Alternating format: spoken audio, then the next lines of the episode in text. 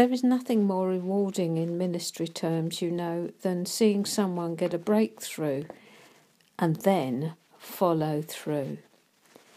Because mostly what happens is people are thrilled um, with their breakthrough, but they renege on the cost of the follow through. And of course, what they don't understand is that there can never be a lasting breakthrough without the necessary follow through in absolute obedience to what the Holy Spirit is speaking. People want the new, but their behaviours are still attached to the old. Um, so we have to really think about things when we're talking about getting set free. We have to recognize that actually there is a cost to being set free.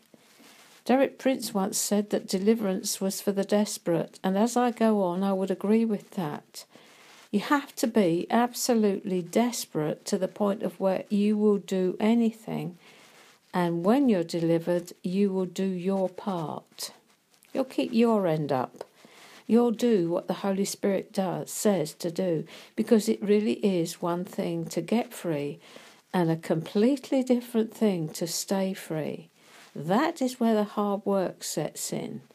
So if anyone comes to you and wants a quick fix, tell them uh, this is not the time of magic. This is the time where we have to follow through. God bless you as you think about this one.